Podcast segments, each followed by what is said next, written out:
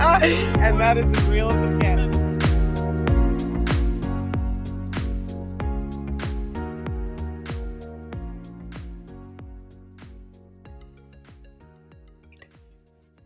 Hello. I like that. Me too. I am Cyndi, And I'm Lauren. and I didn't really like it, but That's okay. Welcome to Pursuing Real. and it's as real as it gets. Because that's as real as it gets. I refuse to cut that out. Oh! That is staying in. Okay, cool. Anyway, That's thank you fun. for listening to us again and being here again. Or It for the first time, yo. Yeah. It is week Three. episode four. Yes. Yep. Um, and we chatted quite a bit and felt like the natural progression, what would be our next episode, would be talking about our friendship. Yep. And here we are. We've gotten a lot of questions on how we're so close and why we're so close. And I think it's important to note that we haven't always been this way. It's taken some growth to get here. Oh my goodness, yes. I think that I think you said it best earlier. You said there's the, the highs are so much sweeter because the lows were really low. Yeah. And I love that because that is exactly us. There is no picture perfect mother daughter friendship without experiencing authentic lows, Yeah. which lead to these beautiful moments that we're able to sit in this closet and keep recording week after week, sometimes multiple times a week. Absolutely. Yeah. Um, and our goal is to share our story with you. And that's kind of what this podcast is, is sharing our story. But then, you know, maybe sharing something that you can take away from it, whether it be something we did that you know you don't want to do. like Well, there's all of those. From our mistakes. There is a lot of those. or if there's some positives that you hear and you're like, oh my gosh, I want to implement that. Awesome. Yep. You know, that's just that's exciting. yeah. So There's going to um, be plenty of what not to do's. right. Uh, yeah. I think we do some things really well though. And I was just going to say, and I think that we can sit and say safely, there's a lot of things that we really have thrived in. yeah. And I like that. I really like you. Oh, I like Thank you. I mean. I like this friendship. Like, I Yes. genuinely, I love you. You're my daughter, but I, Mhm. I really like you. yes. I like the human that you are. I I enjoy the difference between like and love because I also love you. Um, you're my mom and I love you, but I choose to like you. And I choose to be friends with you beyond just the basis of our being connected through blood. Yeah. And I love that. Yeah. Um, so whether you are someone who's closer to my position, you're a child who's maybe wanting to foster something with their parent, whatever age or stage you're at, or maybe you're a parent who's wanting to grow a deeper, more meaningful relationship with their child, or mom mentioned earlier, maybe you're someone who doesn't have any kids, um, and you're thinking about what the future might hold in that. Um, or maybe you just like us and you want to hear our voices again. That's cool. I didn't even, I wouldn't have come up with that last one, but I'm glad there's the younger generation who does. Anyway, whoever you are, maybe there's something here for you. Maybe there's not. But we're gonna jump into. We're gonna just jump in. Yeah. So, mom, I think it'd be cool if we started from the younger years Okay. and then just kind of naturally progress into where we're at now. So, was there a moment, a memory, a time in my younger years when you were like, "Oh, I think we're gonna be friends," or like a meaningful memory that you have? Absolutely. So the twins being three years older than you, uh, there was often times that you and I would be the ones to go drop them off at school together.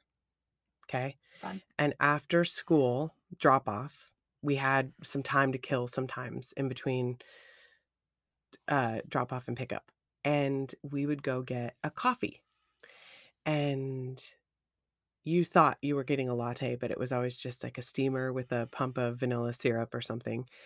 And I remember specifically, I can picture you in overalls with a cupie kind of ponytail off the top of your head, and you were little. And I gave you your mm, steamer, and I looked in the rearview mirror, and you said, Oh, this latte is so good. And just the way you said it, and I kind of adjusted my mirror to look at you. And I was like, oh my gosh, we are going to be so close. We are gonna be the best of friends one day. I knew it. Yeah. I knew it right then and there, and that didn't take away the fact that I was gonna be your mom first, and there was always going to be the maternal side of me, but I knew at some point 20 years down the road, we were gonna be doing that same thing, minus the buckled car seat and whatever, you know? Yeah. Yeah. I I always remember looking up to you a lot. Like that's Mhm. that's been a consistent through my childhood. Even when things were rocky or when we went through some lows, I still remember consistently looking up to you. So I think that's fun. I think that little foundation of getting coffee together and Mm. I mean, how little of a thing, but to try and make me feel included and like not an equal, but get to like participate. Oh, yeah. fun. That's meaningful. I I Lauren, I talked to you like this when you were little. yeah. We would be like, you would be in the kitchen with me having your own conversation uh, with me about whatever situation it was. And I was like, really? So why do you think that you did that? Or, oh, okay. So what would you do different? And we've been talking while you started talking. You were nine months old. It made no sense. You're in the front of the cart and we're going down the aisles of the grocery store and you're talking to me and people are pausing like, how old is that child? And I wanted to be like, not old enough to be talking like this. But there she is, nine, ten months. You were saying things that weren't just like that it was you were wildly excelled in your in your vocabulary very early on and have not stopped talking since. So Yeah. There- there- well, it's facts, Jax. So anyway, we've always just had this honestly, we've always had dialogue, we've always had rapport. Uh I like that. I feel like you didn't really do like the baby talk thing. I've always kind of felt like you were interested in what I actually had to say and my thoughts, even from a really young age. Like they had value. Well, thank you for saying that. It was on accident. I mean, I didn't know what I was doing at the time. It was going to be some thing that we would be talking about in 20 years. Right. But I do know that I just always had conversations with you. I mm-hmm. didn't like there was no fits and there wasn't things like that because I would be like, "Oh, wow, you are really expressing yourself with emotion that I cannot stand. So go ahead and go sit over there. And then when you're ready to talk to me in a good way, then let's talk about it." Yeah, I just couldn't handle it. So Hmm. perhaps that was self-preservation and I don't know. Hmm. Maybe it was all selfishly motivated. Maybe I needed a friend. I think I think you're a good mom. I think it goes deeper than that. Thank you. Um, Thanks. Well, I remember some of the lows being pretty early, right? Like we talked about in your introduction episode that you had Yeah. some rough patches. And I kind of want to get into those because I think honestly, from when you got clean on, I really think of this as an upward trajectory. Okay, that's super and so I think it's kind of important to dive into what it looks like to parent as a drug addict Oh, what it looks like to be a child of someone struggling with addiction. Um, because those are some major pain points for us. heck yeah. They are. Um, they are. and they're ugly and they're not fun to talk about. But truly, from when you were clean on, I just remember our friendship getting deeper and better and stronger. So I guess let's start from your point of view. As a Mm. mom, Thanks.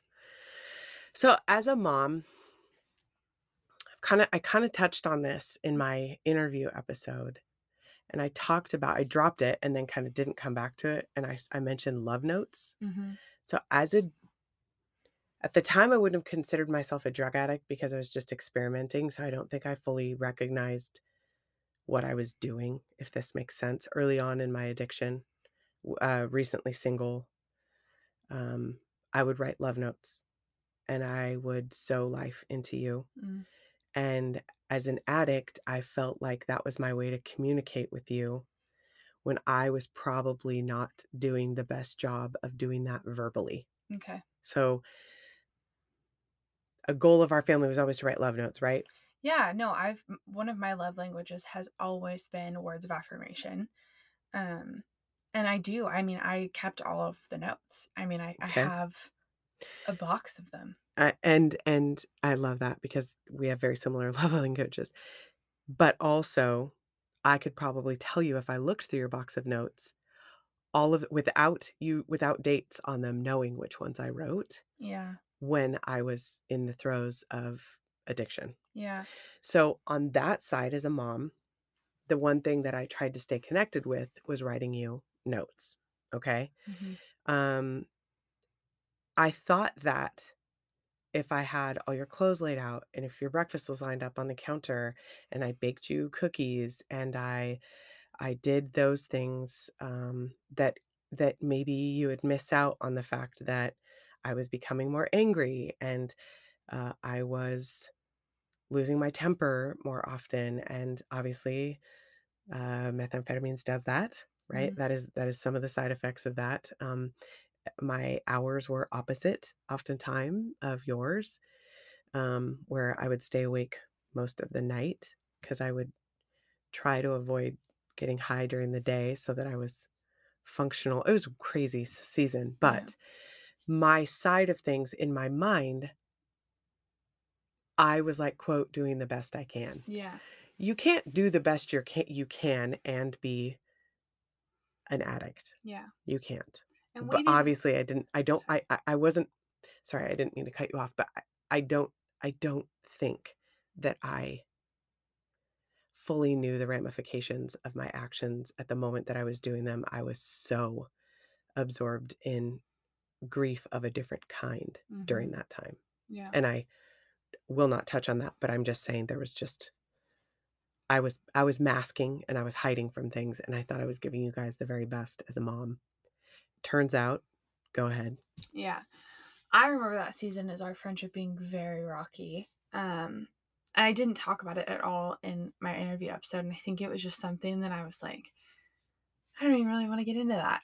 Um, not because it's something I don't, I'm not comfortable sharing. I am. It's just it's hard to talk about. Um, Mhm.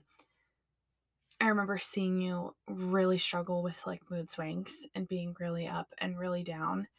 Um, and as a kid, it's hard to understand what role you're playing in that, right? Mhm. but I feel like I've always had a really good sense of right and wrong. And I remember like confronting you about it, like being like, this is not okay. I don't I don't think I did anything wrong and you're upset. And I don't think I played a part in this. Um, and us just not having good, clear communication on this. No. Granted, at this point, you know, I'm I'm under 10. So I'm sure it's probably not fun to have confrontation with your nine or 10 year old. No, of Um, course not. And so I remember I started staying at Grammy and Papa's a lot. Um, and we Yeah. talked about this in our first intro episode where you said a lot of your childhood was spent with your grandparents, who were my great grandparents. They lived five minutes from our house. Yep. Um, and grandma lived with them. And I have a great relationship with my grandma. So I remember just being like, well, if you're not going to listen to me and we're not going to get along, I'm going to go stay somewhere else until we start to click. And can I say that at that moment, as you're there, Mhm. and I remember thinking this as a mom, she's just enjoying hanging out with her great grandparents and her and her grandma. And I want her to foster that relationship. So this is my excuse to myself. Mm. So that's what Lauren was doing. Yeah, and I was like, I'm going to escape this until it gets better. Um, and it's hard because I, I didn't necessarily know that you were a meth addict. I had no idea. I just knew something wasn't right. Mhm. I didn't know what the level of what was going on. I knew that we were around people that I didn't like and that there were things that I was like, oh, this isn't, something's not right here. I always felt like I had an intuition for when things weren't good You did. um and i could never put a, put words to it because who knows what was going on right Right. But i knew when there were places i didn't like being or people i didn't like being around i was like mm, something's not good Yep. you know so i remember that being a really big low i lost a lot of like respect for you in that time because i couldn't understand why you weren't just stepping up and doing what was right even though i Mm. didn't know what that was supposed to look like you Yeah. know Which is gutting to hear. yeah I know this story. right You're talking about me. mm-hmm. It is just gutting to think that I would even ever put you in a circumstance like that. Like that's how selfish my addiction for me was. Mm. That's obviously my story there, but I'm sorry. no I just am. It, like grieves my heart that it was that low. I have completely forgiven you, and you know this because we've talked about this, but I think it's important to say here for anybody listening is that we have talked through this for years following. You started what we call open forum, and we've touched on this in the podcast, but essentially, after you got clean, you started opening up this platform where all of your kids could share where they were at, where our hearts were at, where our thoughts were, and you would listen. And I think one thing that I love about you and that I learned a lot about you in that season was that you had no problem offering your apology. I think there are so many parents that are Mm. afraid to look at their kids and say, "I messed up. I'm so sorry." Um, and that is not you. Since getting clean and moving forward, you have always been quick to apologize, recognize where you're wrong, admit your faults. Um, And I love really about you. appreciate those words. Um, I do. And I try to. I have absolutely tried to. And also, I love that no matter how much time passes, and I do know I have your authentic forgiveness, just to hear a recounting of a really crappy situation, I'm Mhm. just, I'm just, first of all, A, I'm grateful I'm on this side of it. Yeah. I'm grateful we are, that we made it, right? And I just also hope that it can offer hope to people that you can be in a really crappy situation and you can change it too.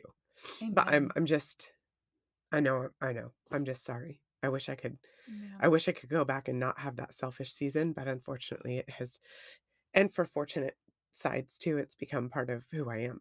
So, When I wanted to share it, not necessarily because everyone needs to hear the details, but because it is truly a miracle and so amazing where we are now. amen. A Because we're coming hundred percent. Yes. spot. And I just think that's so important to share because I was thinking about sharing this with you guys and I was thinking about someone who might be listening and you might be sitting in a space where you think there is no coming back from this with my kids or my relationship with my mom and my dad there's no coming back from where we are currently and maybe that's a boundary that you've set and maybe that's for the best but maybe there's hope and Amen. maybe hmm. there's a future for that friendship and i just want to be the one to give that to you this may not be the end and there may be a beautiful future and friendship in store so don't give up Well, yeah, definitely don't give up. It took you being gracious enough to be open enough to learn how to respect me and trust me again as well. mm-hmm. And there could be kids your age or parents that are like, there's no shot. But it's amazing what graciousness and where, when you take the shame away and you add in forgiveness and hope and reconciliation and transparency, it breeds this culture of like new life into relationship. And I think that it took both of us. It took your it took your brothers. It took me, like you said, saying I'm sorry, but also really like deciding more than words right we needed to make pivots. huge I mean, obviously, I needed to change our whole life. And so, obviously, that was a big deal. But so was your grace on your side to be like, I'm willing to work through this with you through major open forum dialogue. And by open forum, it really meant like we sat on the sofa Mhm. and you guys could go around the horn and say, This is what happened this weekend. And it could be you looking at Johnny and saying, I did not like it when you did this. And he would be like, Okay, like, listen. yeah And then you'd look at me and say, I heard that this happened, or I didn't like that you said this, or I don't like the way you responded to that. And I would have to just listen and acknowledge and affirm. And it all had to be done respectfully. You know, I'm sure their parents yes. are sitting here who are like, I'm not going to let my kids sit down and just like freak out on me, right? Like it had to be communicated respectfully. Oh, that was priority. Tone was priority. Exactly. And when someone shared something about me, I had to sit there and, and listen. Like this is a two way street too. Like Yeah. my brothers got to share with me, hey Lauren, I feel like you're becoming a mom and I want you to stop because I have one and I'm happy with who I have one and I don't need two. And I would have to sit there and listen and digest and process. So I think that was huge for our friendship and moving forward. Um you changed a lot of our life started listening and prioritized being a really good mom. Um, I kind of want to talk about the high school years a little bit because Do it. I feel like parenting a high schooler probably is up there on hardest jobs ever. Mhm. Um, and I I think I was obviously I was pretty well behaved, Oh, yeah. but that doesn't mean that I was a walk in the park, right? No, you weren't a walk in the park Yeah. because you're because you weren't shy about saying that you wanted to be an attorney. And with that came this like spirited debate where there could be an opinion, hmm but yours in your brain was either right and or the devil's advocate. Right. Or needed to be shared. Right. Yeah. So so so we we went toe to toe a lot. And they were always spirited discussions. I would sometimes like wave a white flag, like I surrender, which wasn't always the right move, right? But Mhm. at the same time, it developed an understanding of whom I was raising and where you were heading. Yeah. So I never questioned that you were going to be good at whatever you did in life. I've always said that. But high school truly showed me you number one didn't push a boundary because you liked setting your own. Yes. I I was not a I was not a curfew pusher. I was not a rule breaker. It was that was that wasn't me. I think I pushed boundaries in different ways in terms of how far could I talk back Mhm. or how much attitude could I give before you reciprocated that kind of boundary. Right. That once it turned a line of disrespect uh, and diminishing of my role, it there was a kibosh placed on that. And I also knew, and I give a lot of like tribute to the intentional parents curriculum for this, honestly, was the box. I also knew when I could look at you and I could tell when you were becoming defiant or pushing or Mhm. disrespectful. I knew it's time for me to tighten, like, this is time for me to tighten her up. Can you Meaning, explain that a little bit? What what do you mean? so your foundation of the box is always Jesus in our family. That's Mhm. just how it was.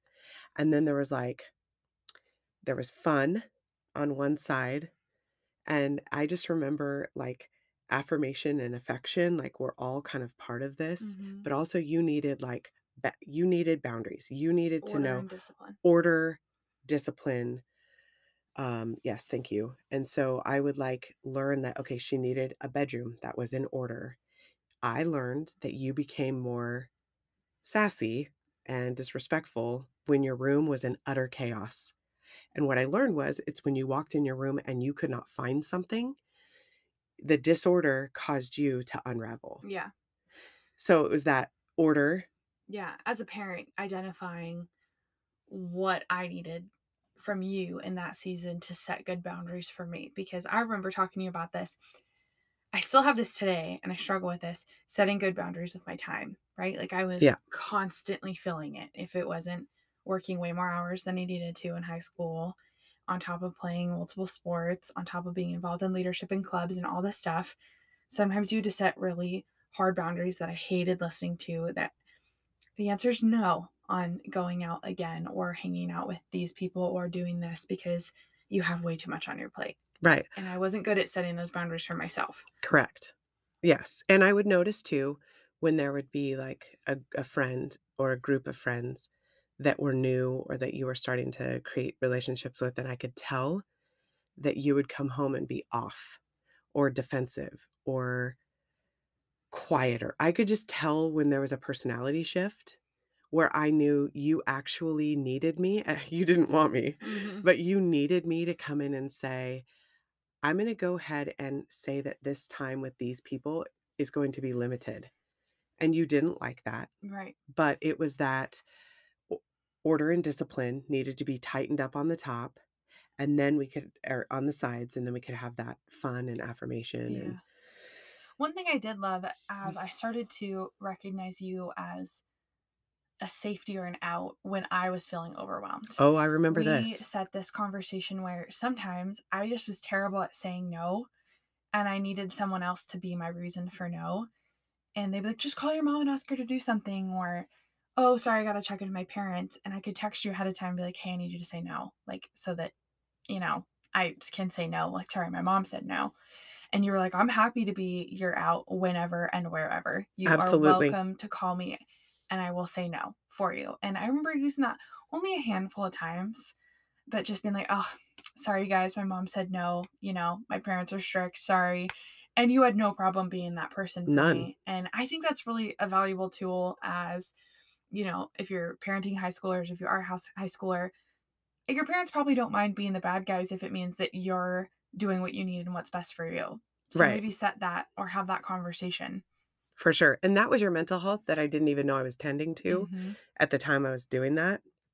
But dad and I would have specific conversations about like I can see her tapped out. She is she is she's tapped. Yes. And also when you were tapped, it just kind of eked out into other behavioral things which weren't bad. Don't get me wrong. You weren't like a bad kid. no. But I knew when you were starting to get aggressive with your brothers or your tone, um, that would be a thing. And we didn't allow you, and this like sounds maybe extra, but we didn't ever allow you to be like, well, it's just that time of the month and I get to get away with it. Oh yeah, no. That was not an option. No. So there was character and integrity in what you got to do and say. And you didn't get an out just because your hormones were out of whack. And I'm not saying that you didn't like sob for no reason. And obviously, we all moments. tended to your heart in that. moments. but it was like, you don't just get to be disrespectful and blame it on. Right. And you something. set up this really cool guideline, I think, that we all were going to mess up, right? The boys are going to mess up. You and dad were going to mess up. But we all, after we cooled down and had our time, had to come back and really seek forgiveness and bend those fences. Since I would say probably 17 or 18, hmm we really halted on the whole letting things stew Oh, like yeah. we we really stopped like i think since then our friendship has always been i'm going to seek forgiveness and i don't really want to sit on this and it's kind of bothering me can we have a safe moment here really quick to talk about this Facts. Also, you did not we just never let anything fester. There so Mhm. like there was always that moment of and it, sometimes it wasn't forgiveness either. Sometimes it was I need to say this and I'm not sorry. Mm, Do you know what I mean? Yeah. We had a lot of things sometimes that needed to be said and you know, analysis paralysis mom over here sometimes let things get way bigger in her head than they needed to be and I would go say what I needed to say only to find out you're like, "Whoa, wait, what?" And right it turned out not to be a thing too. So, it wasn't always just a forgiveness aspect too. It was yeah there was this moment where we just were not going to let the sun go down.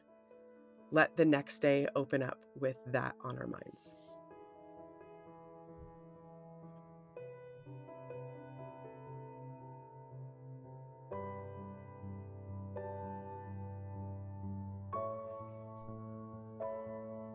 Okay, friends, here's what we're doing. We're breaking this episode into two parts. There's a lot to unpack in both segments of it. So we're pausing there and invite you to come back next week for part two, where Lauren and I really dive in and talk about our current day friendship and what it looks like. I'm really excited about it. So I hope you'll join us. We really appreciate you, squad. Thanks.